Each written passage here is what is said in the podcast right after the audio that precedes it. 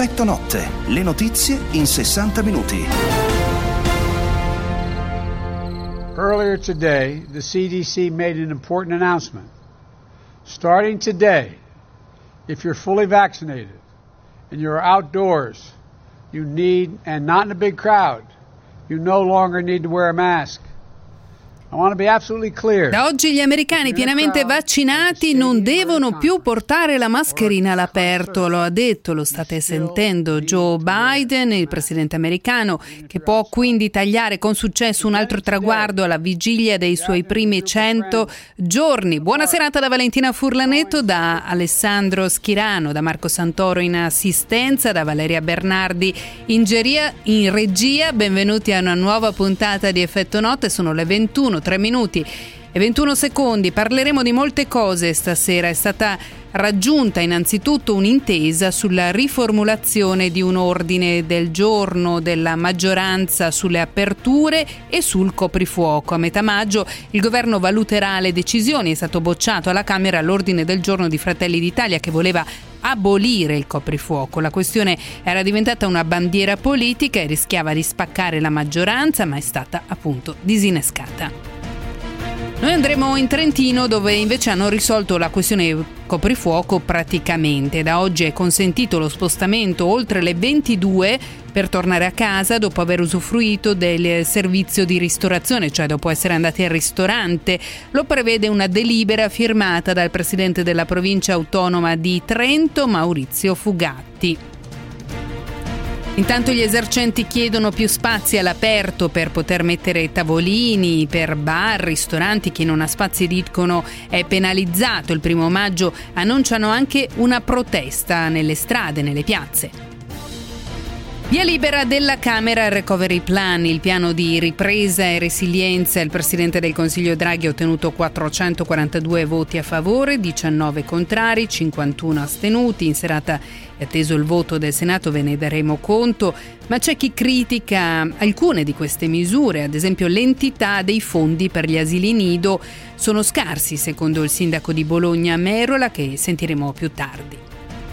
E allora scriveteci, diteci cosa ne pensate ad esempio delle misure previste dal Recovery Plan, se siete d'accordo o meno con il coprifuoco e anche se avete voglia di raccontarci questi primi due giorni di zona gialla, siete andati al ristorante, vi siete spostati in un'altra regione, ne avete approfittato per vedere persone che non vedevate da tempo oppure ha prevalso in voi la paura, il timore di tornare indietro, possano risalire i contagi. 349 238 6666 per mandarci dei messaggi o dei WhatsApp e ora le principali notizie della giornata.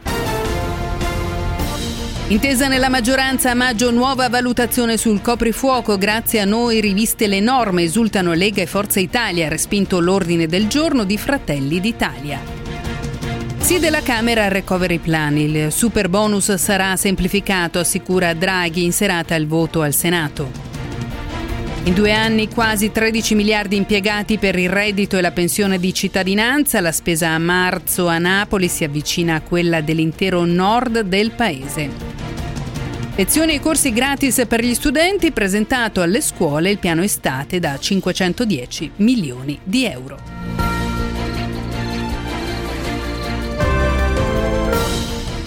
Il tema delle riaperture del coprifuoco che come sappiamo agita la maggioranza. È stata raggiunta però una mediazione, come dicevamo, le norme anti-Covid verranno riesaminate a maggio, intanto procede a ritmo serrato la campagna di vaccinazione, domani saranno distribuite 2 milioni e 200 mila dosi Pfizer alle regioni.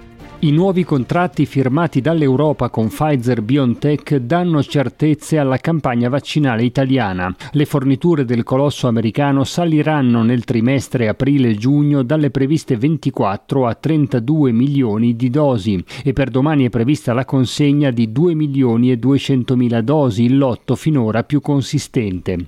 In questi giorni il ritmo delle vaccinazioni è ancora zoppicante, 350 mila medie al giorno con picchi di 390 190 e le regioni lamentano ancora incertezze nelle forniture, ma il commissario Figliuolo rassicura con le dosi in arrivo si può salire a 500.000 al giorno a fine mese per poi non scendere più.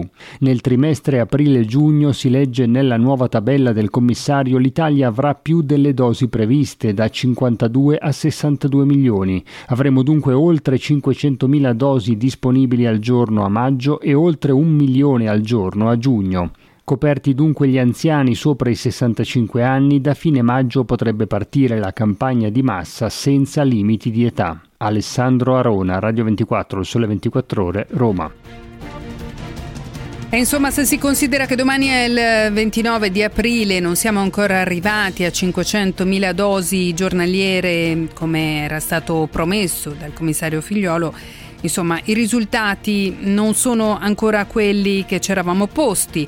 Eh, tra l'altro parlavamo all'inizio della campagna vaccinale negli Stati Uniti, sono 230 milioni le dosi somministrate negli Stati Uniti, più del doppio di quelle promesse da Biden.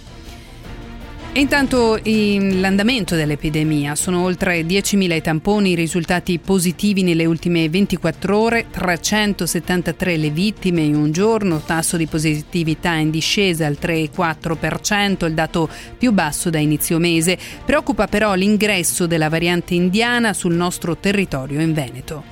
Erano stati in pellegrinaggio sul Gange i cittadini indiani residenti a Villa Verla, nel Vicentino, risultati positivi alla variante indiana del Covid. Avevano partecipato alla festa induista del Kumbh Mela che ogni anno attira milioni di persone sulle rive del fiume sacro e che si ritiene la causa dell'esplosione di contagi e morti nelle ultime settimane in India. Secondo quanto riferito dal sindaco della cittadina, dove la famiglia risiede da anni, sono rientrati dall'India il 7 7 aprile atterrando a Bergamo. Il test all'arrivo è risultato negativo una settimana dopo, invece positivo per padre e figlia. Sulla madre, asintomatica, sono ancora in corso accertamenti. Ancora in fase di valutazione, invece, altri due casi sospetti veneziani, mentre sono risultati negativi alla variante indiana i tamponi eseguiti per il focolaio nella comunità Sikh di Latina. Il sindaco di Palermo, Leoluca Orlando, lancia l'allarme intanto sulle violazioni della zona rossa in città. Siamo alla vigilia di una strage, di una strage non soltanto umana ma anche economica. Incoscienti, fermatevi, state provocando la morte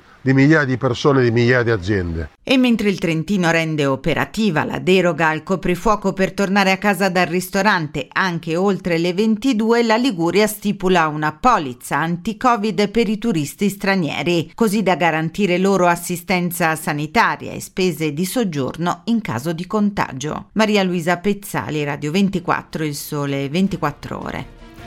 Vanno avanti intanto gli interventi conclusivi al Senato sul recovery plan, poi ci sarà il voto. Oggi ci sono stati alla Camera i chiarimenti del Presidente del Consiglio Mario Draghi, Camera che ha approvato il piano.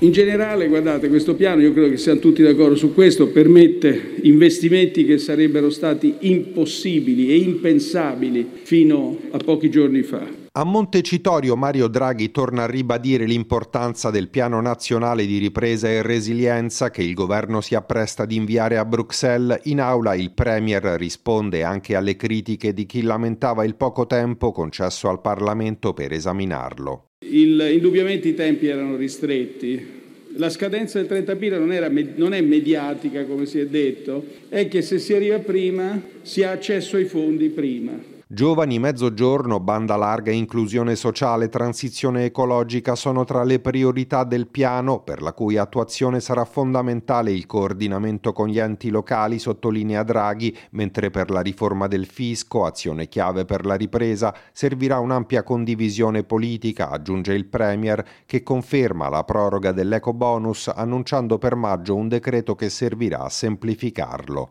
Andrea Viali, Radio 24, Il Sole 24 Ore, Roma. Un passaggio obbligato quello del recovery plan in sede europea che non preoccupa però il governo visto che a grandi linee la tabella di marcia per mettere in pratica quanto previsto nel piano nazionale di ripresa e resilienza scatterà già i primi di maggio. Si parte con il decreto semplificazioni che riguarderà anche il super bonus. Interverremo per agevolare la sua effettiva fruizione, annunciato lo stesso Draghi, perché le procedure sono complesse. Ecco allora l'ipotesi di estenderne l'ambito di applicazione anche agli interventi effettuati su immobili con classe catastale D2, ovvero alberghi e pensioni. Quanto ai condomini potranno accedere agli incentivi, secondo quanto si legge in una bozza, anche quanti hanno in corso domande di condono edilizio. Capitolo Nuove generazioni. Ai giovani dobbiamo garantire welfare, casa e occupazione sicura. Parole sempre di Draghi in Parlamento. Tra gli obiettivi quello di mettere gli under 35 nelle condizioni di acquistare una casa con maggiore facilità. Non servirà infatti più un anticipo per aprire un mutuo. A fare da garante ci penserà lo Stato. Vincenzo Miglietta, Radio 24, il Sole 24 Ore, Roma.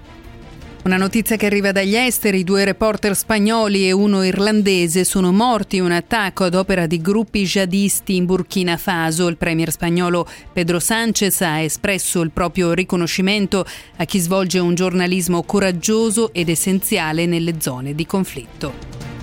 Parliamo di scuola perché è arrivato il piano per l'estate di cui si parla da tempo, un pacchetto da 510 milioni di euro per consentire a studentesse e studenti di recuperare socialità e rafforzare gli apprendimenti usufruendo di laboratori per il potenziamento delle competenze di attività educative incentrate su musica, arte, sport, digitale, percorsi sulla legalità e sulla sostenibilità. Lo ha messo a punto il Ministero dell'Istruzione che lo ha illustrato alle scuole in una nota. Le risorse saranno dedicate soprattutto alle aree più fragili del paese, in particolare il sud Italia. Il corpo trovato nell'Adige a Trento appartiene a Peter Neumayer. L'identificazione sarebbe avvenuta tramite alcuni effetti personali. In particolare è stato identificato l'orologio.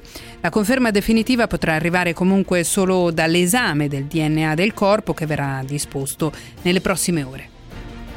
E ora parliamo dei dati IMSS diffusi oggi su spese, distribuzione di reddito e anche sulle pensioni di cittadinanza. Tra gennaio e marzo le famiglie che hanno beneficiato per almeno una mensilità del reddito della pensione di cittadinanza sono state 1.484.000 per un totale di 3,4 milioni di persone. L'importo medio del contributo è stato 553 euro a famiglia. Dalle tabelle rese note dall'Inps risulta poi che a marzo una fetta significativa della spesa è costituita dai sussidi erogati a Napoli, 102,2 milioni, poco meno di quanto è stato speso per tutto il nord, cioè 109,7 milioni. In particolare nel capoluogo campano 157.000 famiglie hanno percepito il reddito la pensione di cittadinanza, in tutto 459.000 persone. Nel complesso è destinato alla campagna il 22% delle prestazioni erogate, seguono Sicilia, Lazio e Puglia. 12 miliardi e 947 milioni è quanto lo Stato ha speso per pagare il reddito di cittadinanza tra aprile 2019 e marzo 2021. Andrea Ferro, Radio 24, il sole 24 ore.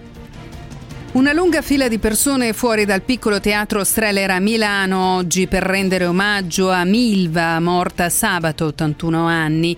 Non poteva che essere qui la Camera Ardente per tutto quello che ha rappresentato nella storia umana e professionale di mia madre, così ha detto la figlia della cantante Martina Corgnati. E ora parliamo di calcio. Dopo le tante polemiche e il flop del progetto Superlega stasera, gara d'andata della prima semifinale di Champions League.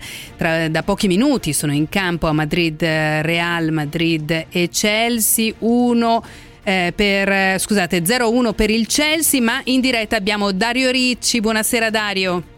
Eh sì, eccoci Valentina per gli aggiornamenti, eh. non mi togliere la sorpresa di svelare il risultato che è in sé per sé già sorprendente perché a Madrid appunto Chelsea in vantaggio, siamo al diciottesimo di gioco, il gol siglato da Pulisic eh, tre minuti fa c'è stato un lancio in profondità, il numero 10 dei Blues eh, ha agganciato il pallone, ha poi eh, smarcato il portiere eh, belga del Real Madrid Courtois e buona parte della difesa dei Blancos e eh, siglato l'1-0. Eh, Chelsea che era già andato vicino al vantaggio al decimo minuto con Courtois che in quell'occasione era stato bravissimo a sventare la conclusione ravvicinata di eh, Werner, gara che inevitabilmente rimanda, come accennavi te, alle suggestioni o agli incubi per i più di, eh, della Superlega perché eh, come ricorderete sia mm. Real Madrid che Chelsea erano tra i 12 club scissionisti e sembra che i madrileni siano ancora fermi su quelle posizioni. Staremo a vedere, intanto questa sera si giocano un posto nella finale di Champions League, poi ci sarà quest'altra settimana la gara di ritorno, diciottesimo di gioco a Madrid, Real 0, Chelsea 1. Grazie a Dario Ricci con il quale torneremo a collegarci verso la fine di Effetto Notte per vedere come va questo match. 349 238 6666 per mandarci dei messaggi sul recovery plan oppure sul coprifuoco oppure su questi due primi giorni di zona gialla che cosa avete fatto, cosa avete approfittato di fare visto le libertà che ci sono concesse oppure ha prevalso in voi la paura, ci ha scritto Vito, non sono d'accordo con il coprifuoco, ha scritto perché non ci sono sono dati sul reale effetto dei contagi di questa misura. Ma ne parleremo tra poco.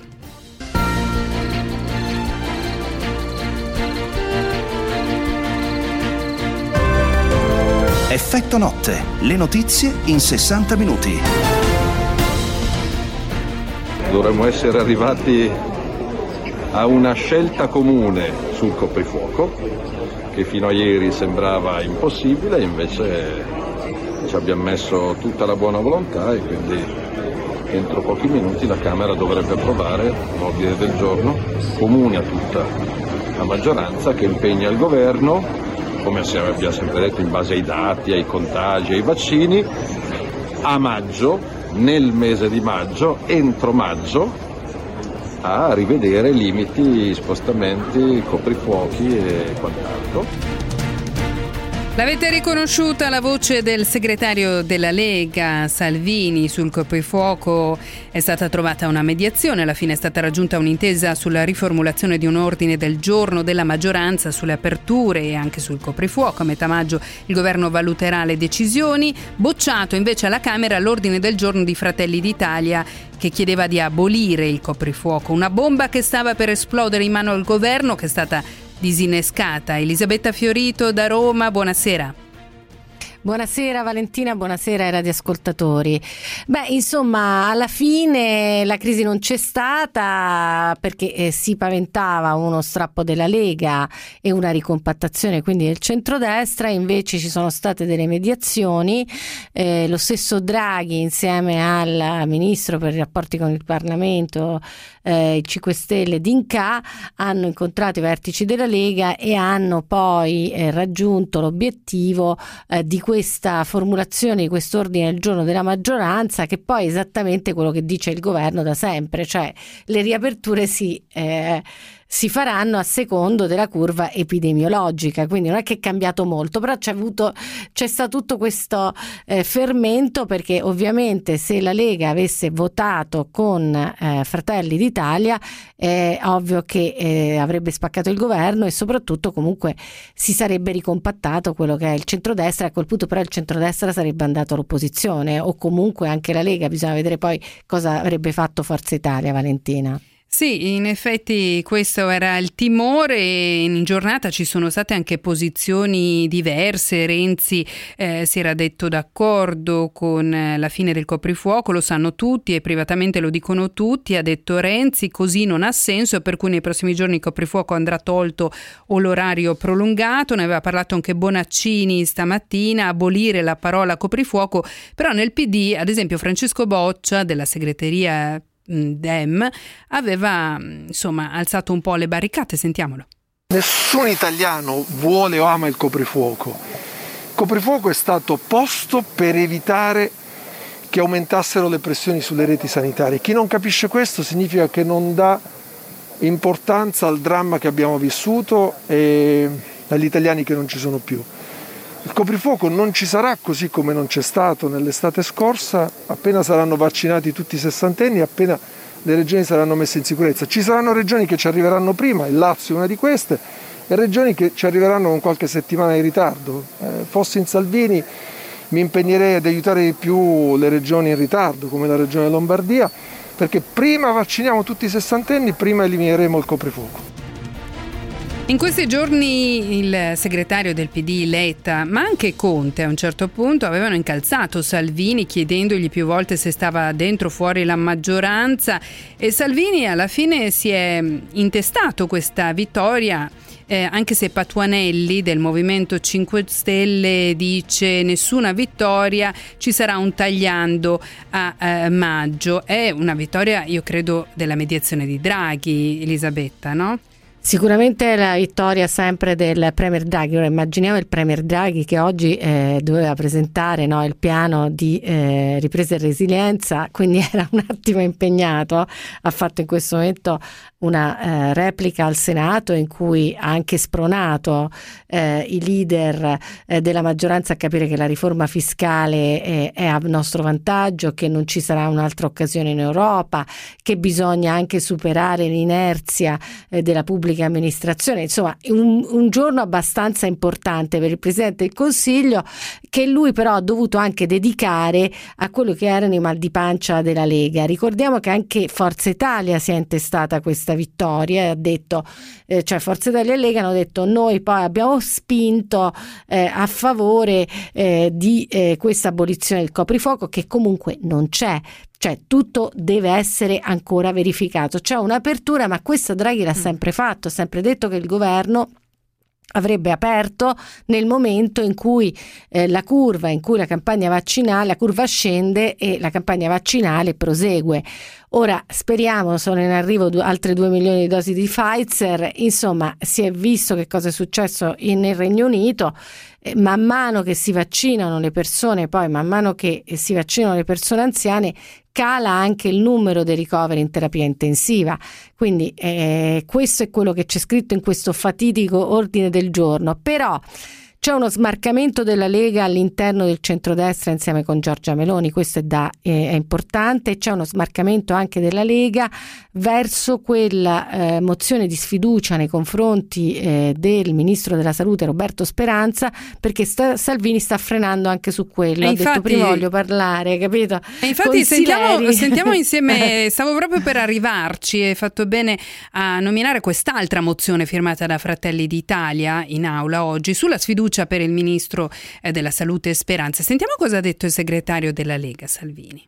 Prima sai cosa voglio fare? Voglio fare una chiacchiera con il sottosegretario Sileri, di cui ho enorme stima, grande fiducia e quindi prima di decidere vorrei sapere come ha vissuto, come ha convissuto, come ha lavorato e come sta lavorando con Speranza il sottosegretario Sileri che è dei 5 Stelle, non è della Lega, quindi mi affiderò anche ai suoi ragionamenti, alle sue parole.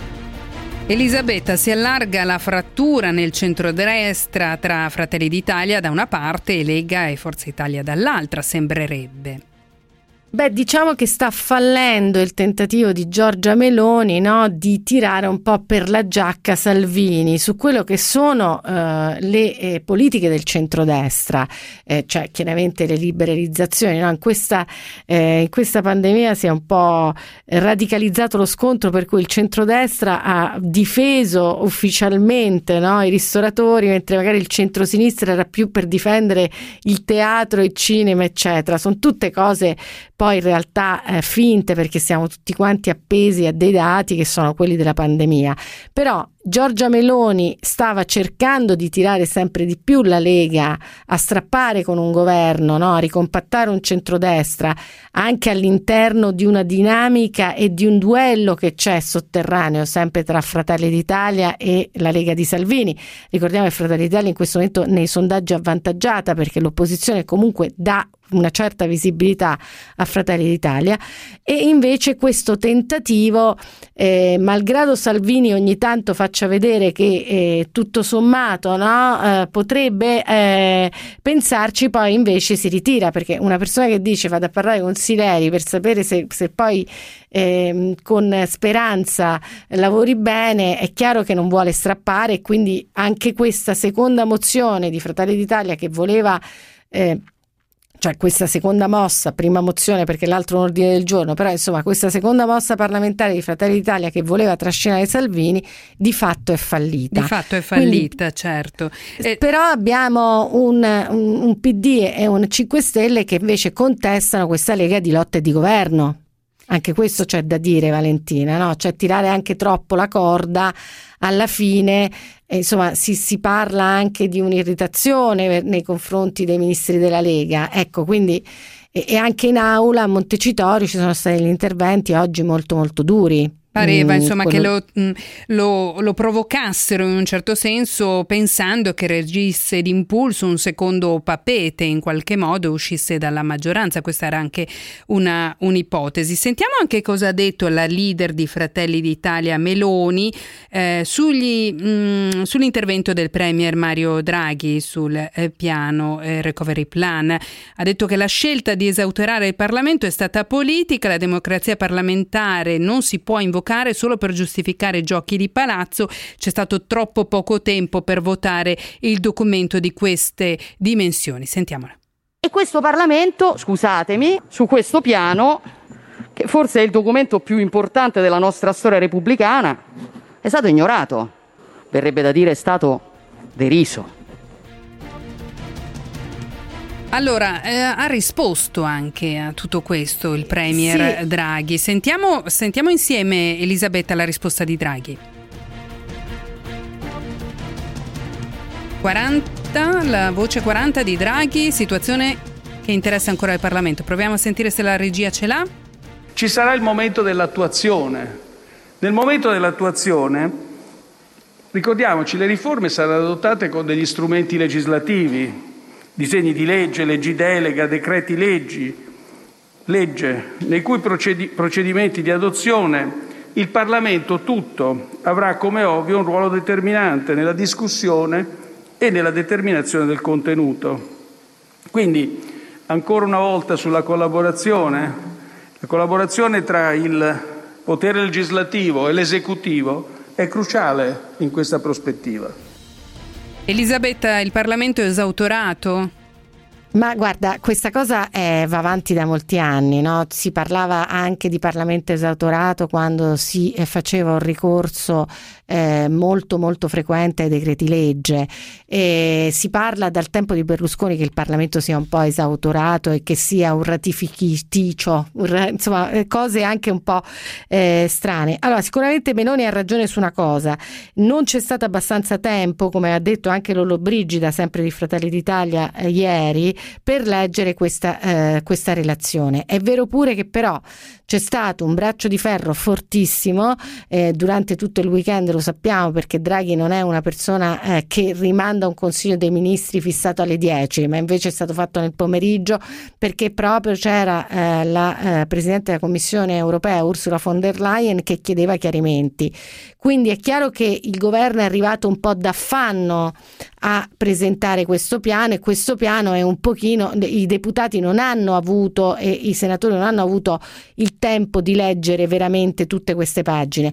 E che è un che quello che dice Meloni è vero è un piano che inchioda l'Italia per dieci anni, cioè questo sarà un eco che tutti tutte, tutti quanti i governi si porteranno uh, per almeno dieci anni, perché noi stiamo firmando un contratto molto importante, no? se vogliamo dire così, però è anche vero che eh, l'Italia sta come sta, non solo da quando è iniziata la pandemia, ma è da tempo che non cresce come gli altri paesi europei, che deve fare queste riforme e noi purtroppo siamo anche un paese fatto così, finché non abbiamo eh, l'acqua alla gola, certe volte stentiamo a partire. Ci voleva forse un Draghi per eh, darci una una scossa. È chiaro che eh, bisogna comunque che il Parlamento sia sempre vigile e che eh, tutte quante poi eh, le riforme siano accettate dal, dal potere e legislativo che è ancora il potere anche. che governa in Italia ufficialmente. E vedremo stasera cosa, cosa voterà anche il Senato. Grazie Elisabetta Fiorito. Grazie a voi. E noi ci fermiamo, ma subito dopo parliamo ancora di coprifuoco, andiamo in Trentino. Tempo in diretta. Le residue conseguenze della perturbazione atlantica giunta nelle scorse ore interessano soprattutto le nostre regioni centrali, dove potranno ancora verificarsi delle precipitazioni. Domani la circolazione resterà piuttosto instabile al centro-nord, il cielo si presenterà già dal mattino molto nuvoloso coperto, con rischio di fenomeni nella prima parte della giornata, soprattutto su Romagna, Toscane, Umbria, Marche e Lazio settentrionale. Al sud avremo invece un'ampia presenza di sole, nonostante qualche nube a carattere sparso. Col passare delle ore i fenomeni potranno invece verificarsi soprattutto al centro, ma risulteranno via via più a macchia di leopardo. Qualche pioggia infine sarà possibile anche sul Piemonte occidentale. Temperature in calo al centro-nord, specie dove è più piovoso, stazionarie o in aumento invece al sud. Con le previsioni di ilmeteo.it è tutto per rimanere aggiornati scaricate la nostra app ufficiale. Un saluto da Stefano Ghetti.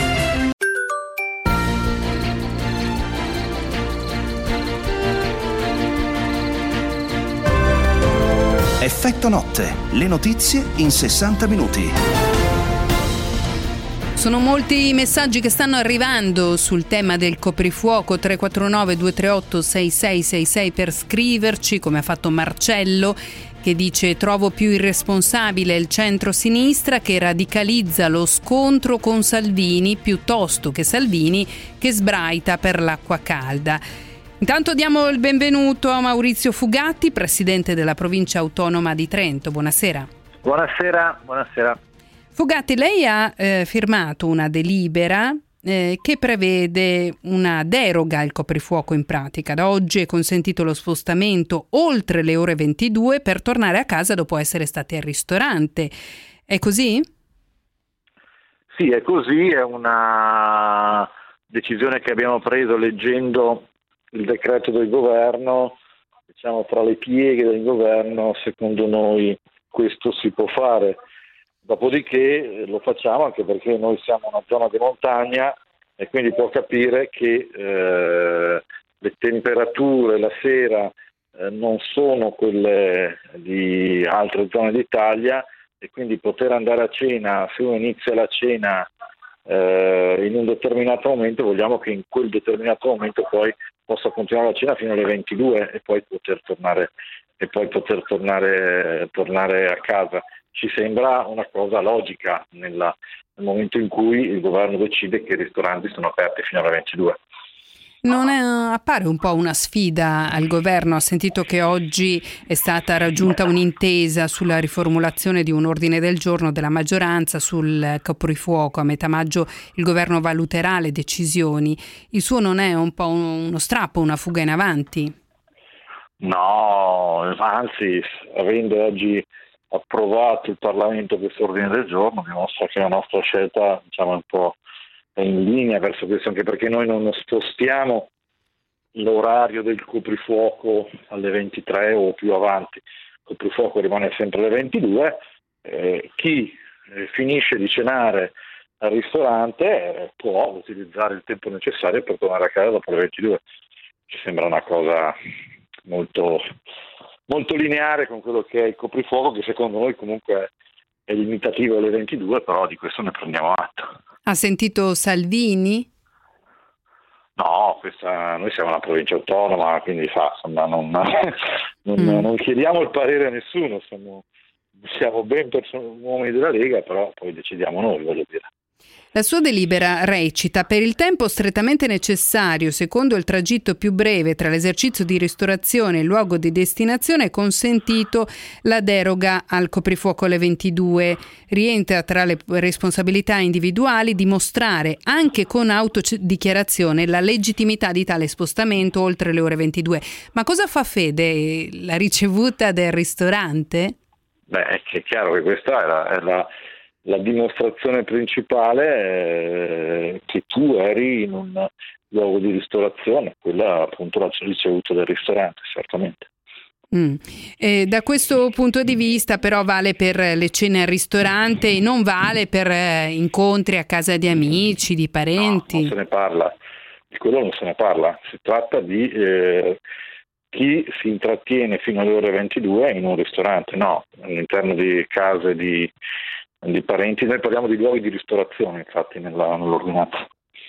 ed è, per, eh, sì. ed è, per, eh, incentivare un po' la ristorazione, immagino. Beh, sa, sa ehm, allora già non poter mangiare al chiuso in una zona di montagna come la nostra, dove c'è freddo, la sera ancora, adesso a quest'ora, eh, che i ristoranti sono aperti, è difficile in Trentino poter cenare alle, alle 21.30 mm. con le temperature degli ultimi giorni. Non è così scontato. Non siamo in Sicilia, non siamo a Napoli, non siamo a Roma, siamo in Trentino, siamo in montagna.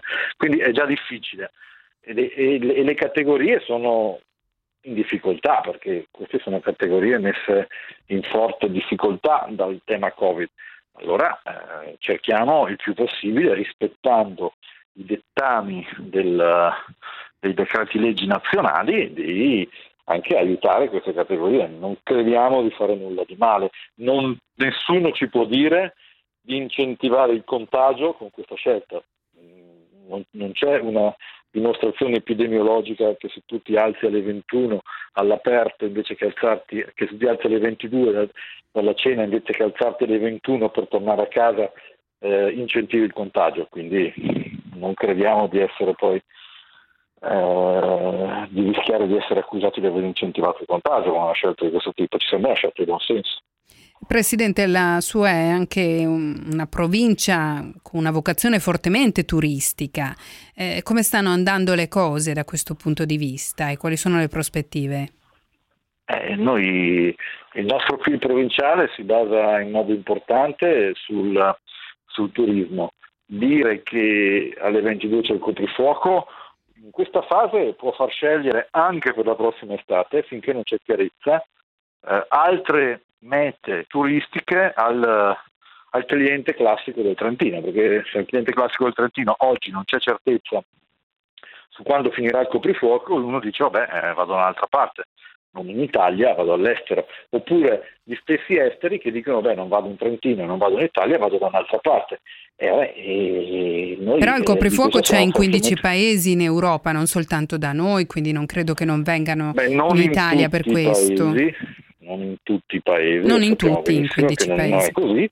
E, e dove, dove non c'è si rischia che qualcuno decida di prenotare le vacanze a giugno barra luglio eh, dove eh, magari oggi non, non, ci sono queste restrizioni.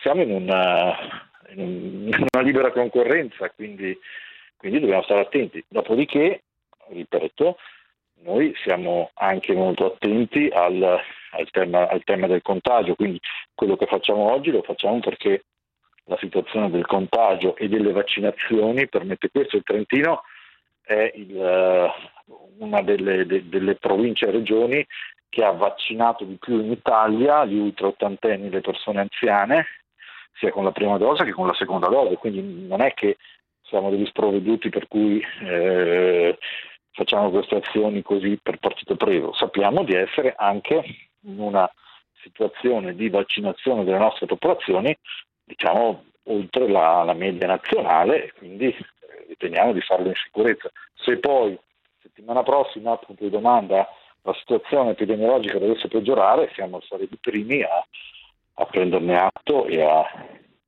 e a fare scelte conseguenti, però in questa fase noi dobbiamo provare a dare un reddito a quelle famiglie di quelle categorie.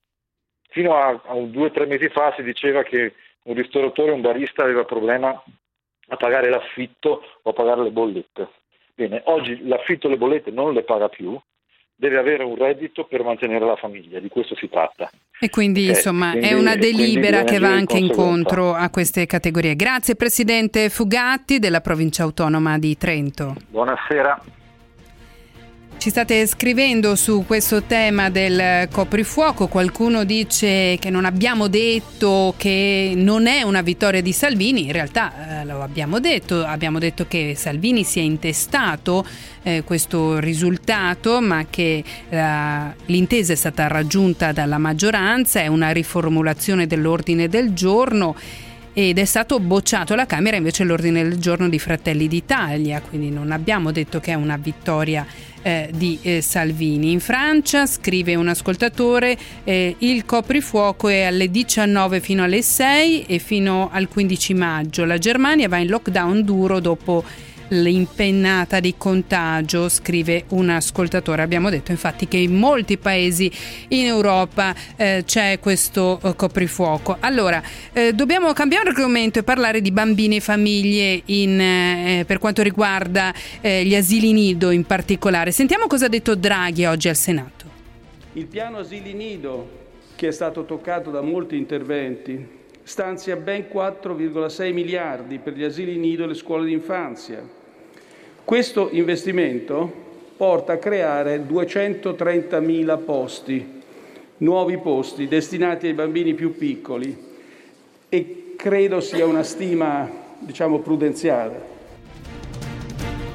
Il Piano Nazionale di Ripresa e Resilienza quindi spinge l'acceleratore sulla parità di genere, prevede queste misure a sostegno delle donne eh, lavoratrici, 4,5 miliardi per gli asili nido e le scuole d'infanzia, un investimento che porta a creare circa 230 mila nuovi posti destinati ai bambini più piccoli. Buonasera al sindaco di Bologna, Virginio Merola. Buonasera, buonasera, a tutti. Lei mi sembra critico sull'entità di queste misure, come mai? Eh, stiamo perdendo un'occasione storica, sappiamo tutti che la diseguaglianza delle donne molto forte nel nostro paese e il tema dei nidi è un indice evidente di questa diseguaglianza. Il tasso di copertura dei nidi è previsto al 33% in Europa, ma eh, nel 40% dei comuni italiani i nidi non ci sono proprio. Lo stanziamento del governo purtroppo è meno di quello preventivato dal governo Conte e quindi sicuramente è un investimento importante, ma si perde l'occasione di dire ad esempio che eh, un tasso di copertura dei nidi deve essere del 60%.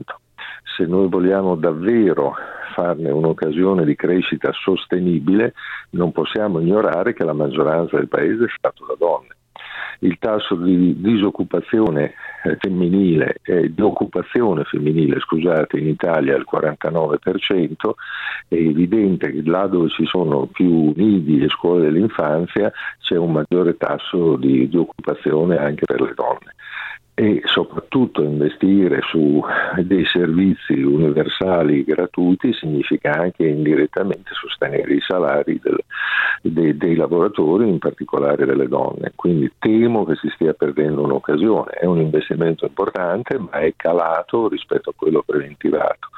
Dico che eh, rispetto alla cifra totale del, del recovery, eh, Next Generation EU, eh, stiamo parlando di un investimento per arrivare al 60% del 5% del totale dei milioni che vengono stanziati. Bisogna aumentare almeno di 2 miliardi e mezzo è anche molto insufficiente secondo me lo stanziamento per quanto riguarda eh, l'assistenza domiciliare e l'assistenza alle famiglie con handicap. Il Comune di Bologna sta facendo qualcosa di concreto per eh, le famiglie con bambini. Ha azzerato la tariffa di frequenza e di refezione scolastica per tutte le famiglie dei bambini che frequentano la scuola dell'infanzia comunale e statale e per le famiglie con ISEE fino a 40.000 euro. È una misura importante sicuramente, ma è strutturale?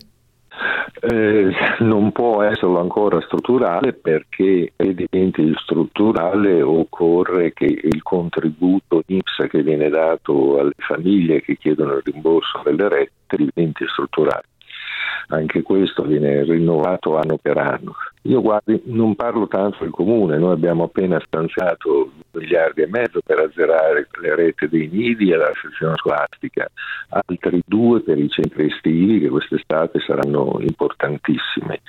Con il nostro bilancio potremmo arrivare da soli in un tempo relativamente breve ad avere le, le tariffe completamente azzerate.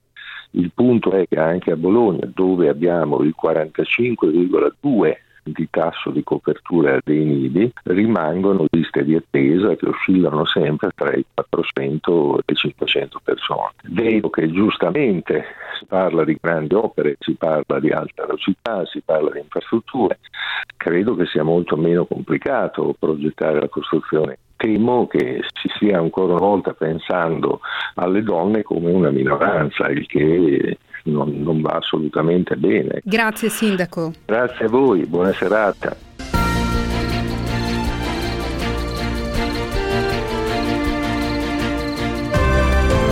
Effetto notte, le notizie in 60 minuti. Le 21.50 minuti e 19 secondi in questo istante. Da due giorni siamo in moltissime regioni in zona gialla. Che cosa avete fatto? Avete approfittato per andare al ristorante o al bar?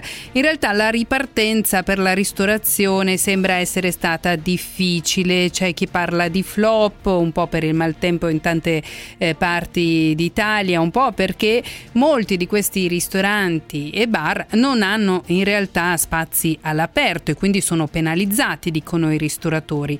I sindaci anche chiedono che si possano utilizzare giardini e aree verdi per permettere ai ristoratori di mettere tavolini e sedie all'aperto. Si parla anche di pedonalizzare le aree storiche. Il primo maggio il FIPE, la Federazione Italiana Pubblici Esercizi, ha annunciato una protesta al contrario. Nel giorno dei lavoratori eh, l'idea è quella di lavorare, occupare spazi pubblici con tavolini e sedie e fare il loro lavoro. Vicepresidente della FIPE è Aldo Cursano, al quale diamo il benvenuto. Buonasera. Grazie, buonasera a voi per l'invito. Allora, qual è il problema, vicepresidente? Questo della penalizzazione lo abbiamo ben chiaro, chi non ha aree all'aperto eh, si lamenta che non può in questo periodo eh, lavorare, ma voi chiedete qualcosa di più, no? Chiedete di poter occupare degli spazi pubblici. Assolutamente, noi chiediamo solo di essere messi nelle condizioni di ritornare a lavorare e poter vivere con dignità del nostro lavoro. Semplicemente chiediamo l'esercizio di questo diritto perché di fatto quest'ultimo decreto eh, in qualche modo mette invece fuori legge bar e ristoranti italiani perché di fatto si preclude, si vieta il consumo al tavolo si vieta il consumo al banco e le nostre attività senza somministrazione all'interno dei nostri luoghi vuol dire che sono fuori legge. Concedere la possibilità dell'aperto, che è una parte accessoria, molto spesso una piccola striscia davanti al locale, perché non tutti abbiamo il privilegio di stare in piazze o aree pedonali laddove è possibile. E quindi che protesta avete in mente il primo di maggio? Beh, eh, vede, eh, il tema di fondo è in qualche modo, eh, essendo la festa del lavoro, rimettere al centro il diritto dell'esercizio del lavoro che di fatto ripeto, è una falsa ripartenza perché al di là che ben eh, quasi 150.000 imprese nel nostro paese non hanno di spazi esterni, anche coloro i quali ce l'hanno, ripeto, sono precluse. Lei immagina questa mattina io ero in una delle attività che avevo il deore esterno aperto, le altre due chiuse perché non c'è, ma anche col deore eh, all'aperto, mi creda, questa mattina è venuta una pioggia. Una Lei sta pioggia parlando della città di Firenze, se non sbaglio. Di Firenze, che semplicemente ci si rende conto della fragilità proprio eh, della, del nostro lavoro, delle attività. Noi non siamo solo nelle mani eh, del decreto di turno, ma siamo nelle mani anche del Signore e poter vivere in questo modo in funzione, ripeto, di 7-8 posti o 10 posti o 4 tavoli all'esterno, di fronte, le faccio un esempio, di 300-400 eh, metri quadri all'interno strutturati, organizzati, in sicurezza, sanificati. Siamo intervenuti con tutto ciò che serviva per mettere in sicurezza, ripeto, la salute dei nostri clienti e nostra e siamo impediti. Ecco perché le dico che dopo 14 mesi e beh, ci si sente figli di un Dio minore, perché questi decreti, mi creda, hanno bloccato ogni fonte di entrata, ma non hanno bloccato le fonti di uscita. Ecco perché c'è la crisi del settore e vediamo la disperazione in ogni parte d'Italia che, che quanto ci riguarda la rappresentiamo ecco, con queste modalità. Però mi creda, l'ultima cena fatta nei ristoranti italiani risale al 25 ottobre dell'anno scorso.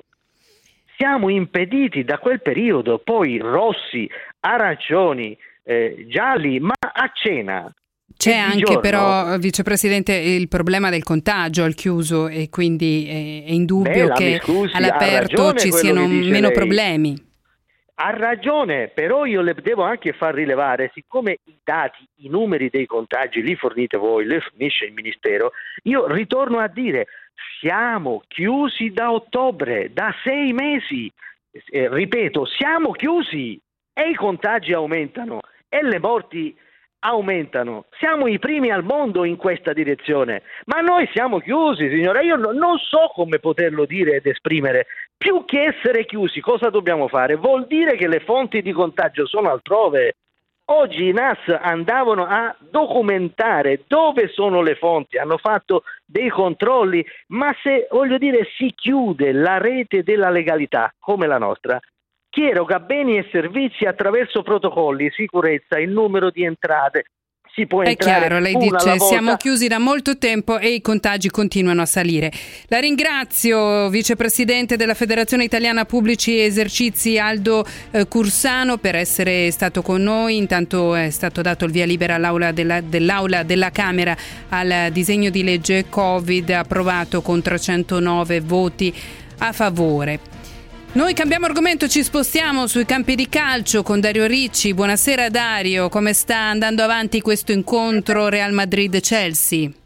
Eccoci qua Valentina, ben ritrovata, a te agli ascoltatori, siamo nell'intervallo eh, alla fine del primo tempo, 1-1 tra Real Madrid e Chelsea, ci eravamo lasciati con i blues londinesi passati da poco in vantaggio al quattordicesimo con l'americano Pulisic bravo ad arpionare un lancio in profondità di Rudiger ex romanista e a dribblare Courtois e buona parte della difesa dei Blancos prima di siglare l'1-0, il pareggio del Real è arrivato al ventinovesimo col solito Benzema sugli sviluppi di un'azione di calcio d'angolo, Benzema che in precedenza aveva colpito anche un palo, comunque primo tempo più di marca Chelsea, bravo comunque Real Madrid con i suoi uomini di talento ed esperienza a recuperare un risultato che comunque al momento favorisce i londinesi. Fine primo tempo quindi a Madrid 1-1 tra Real e Chelsea.